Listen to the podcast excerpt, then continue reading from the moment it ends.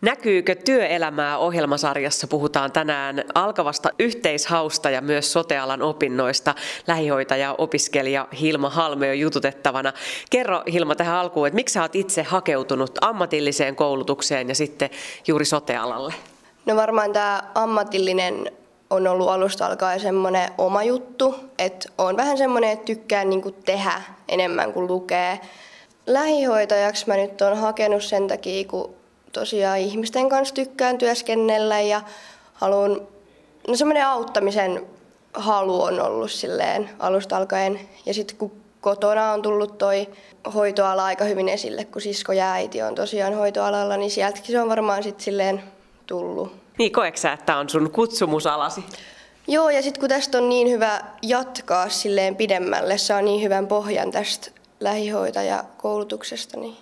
Nyt kun olet ensimmäisen vuoden opiskelija, niin mitä sä voit kertoa? Onko tämä koulu vastannut odotuksia ja minkälaista se opiskelu on ollut? On vastannut kyllä tosi hyvin odotuksia. Tai silleen, alusta alkaen lähdettiin aika hyvin tekemään asioita ja siitä on tykännyt tosi paljon.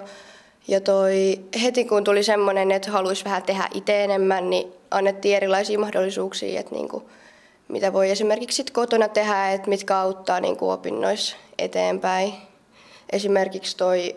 noita SAMKin avoimia kursseja niin kuin voi kotona tehdä. Ja, ja koulusta on kyllä tykännyt tosi paljon, että opettajat on tosi hyviä, opettaa hyvin asiat ja on ollut aika paljon semmoista, että ensiksi niin kuin luetaan ja sitten tehdään. Niin silleen oppii parhaiten. Ammatillisen koulutuksen lähiopetuksesta puhutaan nyt paljon, niin miten sä oot kokenut? Onko sitä sun mielestäsi riittävästi ollut? No vähän voisi olla enemmän. Kyllä sille on ollut sen verran, sen verran, että oppii, mutta voisi olla jopa enemmänkin. Työssä oppimisjakso on sulla alkamassa ihan nyt ensimmäistä kertaa, niin minkälaisia odotuksia on sit siitä ja fiiliksiä, kun lähtee tonne kentälle sit ihan konkreettisesti harjoittelemaan?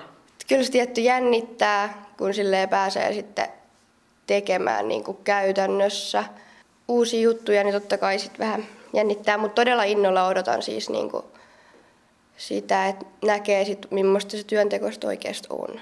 Miten sua on ja miten opiskelijoita valmistellaan siihen käytännön harjoitteluun? No meillä on nyt ensimmäisen se päiväkotijakso, niin siihen puoli vuotta ainakin käytiin silleen niinku, niinku asioita läpi silleen lähiopetuksessa ja se on ollut tosi hyvä. Niin kuin, että ensiksi ne asiat käydään niin kuin paperilla läpi ja sitten niin kuin pääsee tekemään. Ja meillä on ollut semmoinen Wilbertti-kerho, että ollaan suunniteltu semmoisille alle viisivuotiaille lapsille niin kuin semmoista päiväkerhoa.